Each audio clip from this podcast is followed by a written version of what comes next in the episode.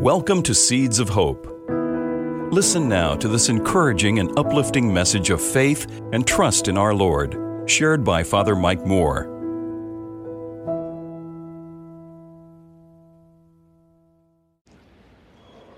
You shall love the Lord your God with all your heart. With all your heart. We talk like that. You see it in films. People write like that in letters. I've heard people say the words out loud to one another. We'll say things like, like just those words I love you with all my heart. I love you from the bottom of my heart. I love you with all my being. I'll love you always.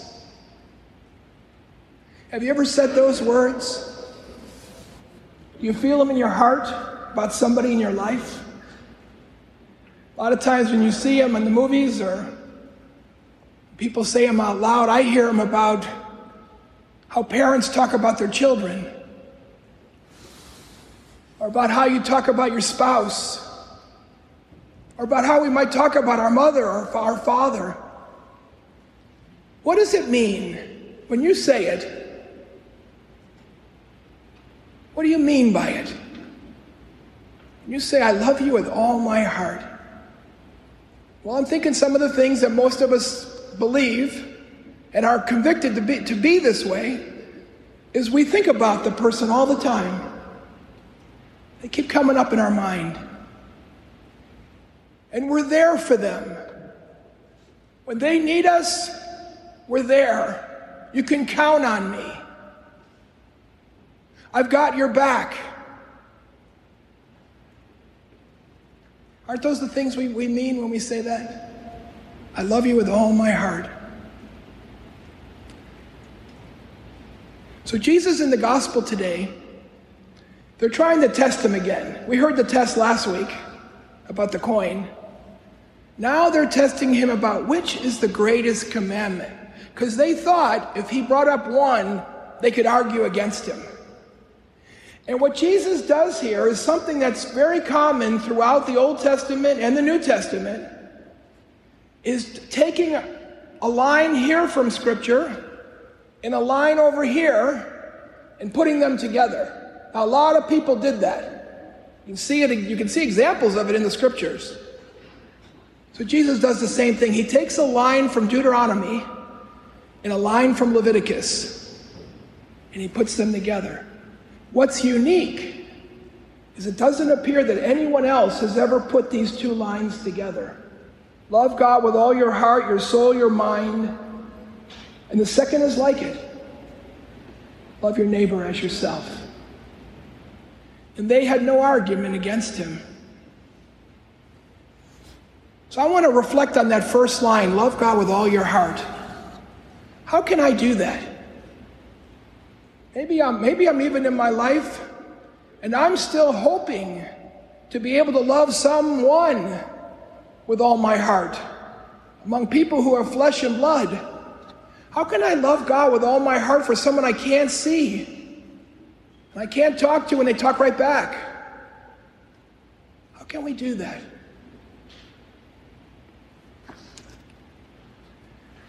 I love The Wizard of Oz. I watched it as a kid.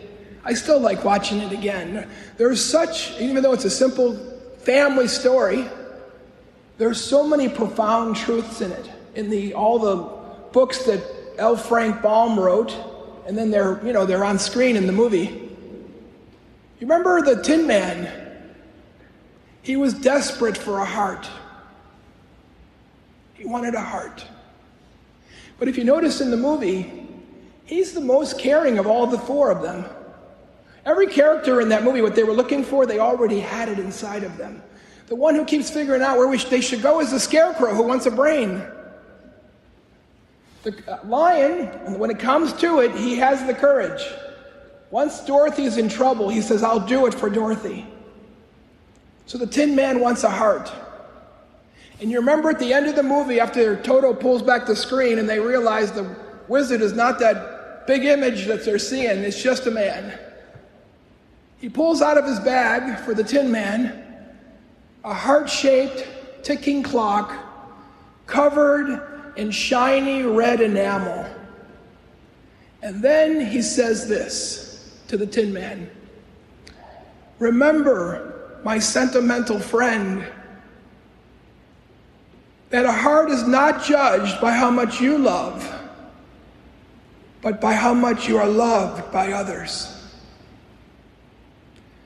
Now, since I'm an adult, every time I hear that line, there's something inside of me that says that's wrong.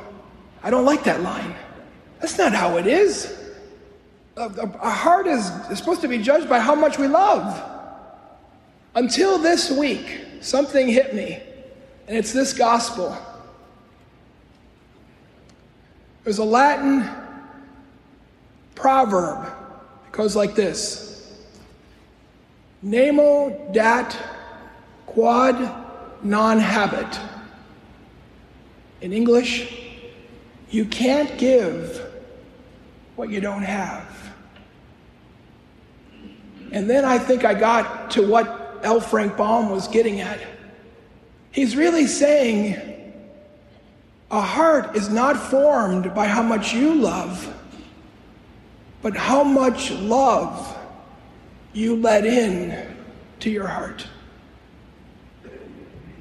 So, how do we love God with all of our heart? Well, we can't do it unless we first let love in our hearts. I want to suggest two ways to do that. There are many ways that we can let more love in our hearts, but I want to just suggest two. One of them is really from St. Ignatius of Loyola. He's the founder of the Jesuits, the very first meditation that he gives you when you go on the 30 day spiritual exercises, he says, I want you to think about the first principle and foundation that everything in the world has been given to you and to me. It's all meant for us. How blessed we are. You know, there's a lot of a lot of people in our in our world. They have so many people loving them, but they never feel the love. We either we take it for granted, or we just don't realize it. So one way to let more love in my heart is to look around your life.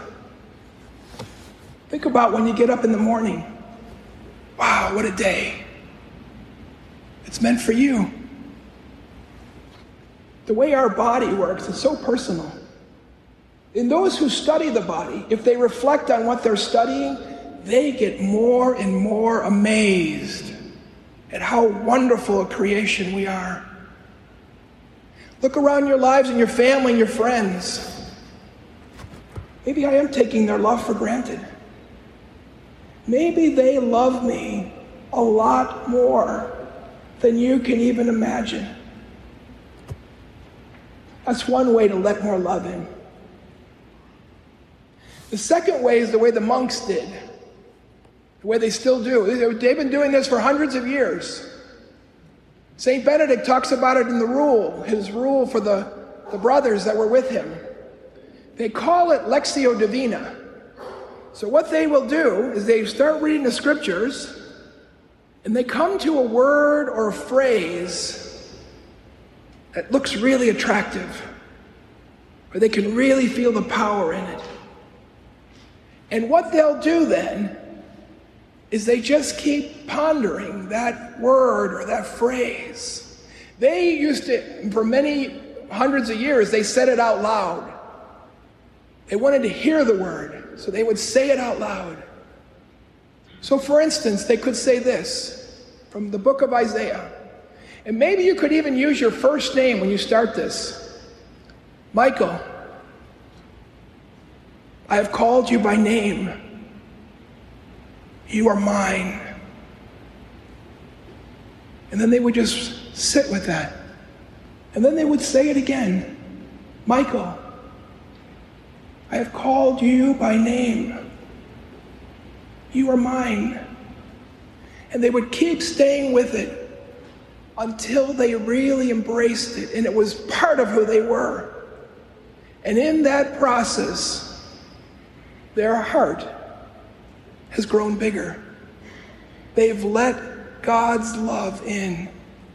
And once we learn how to let God's love in, it just wants to spill over in love for our neighbors, our brothers and sisters. We see them more and more as our brothers and sisters. So Jesus gives us this great commandment love God with all your heart, all your soul, and all your mind. And really, what he's saying here is, and you will love your neighbor as yourself. Now, I like the same moment that's here in Matthew is also in Mark, the Gospel of Mark. But he has the reply of the lawyer. Matthew doesn't include it. But in Mark, what the lawyer says after he hears these two commandments, he says this back to Jesus with great enthusiasm Yes, Master, you're right. To love God with all our heart and soul and mind, and to love our neighbor as ourself. There's no other commandment greater than these.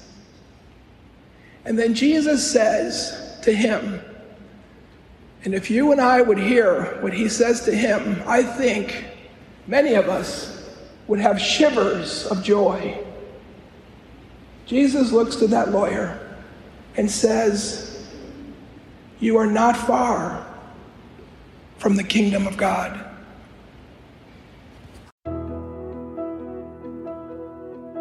If you found this episode helpful, please share it with someone you know. God bless you. If you would like to subscribe to the Seeds of Hope Reflections, just search Seeds of Hope with Father Mike in your web browser or wherever podcasts are available.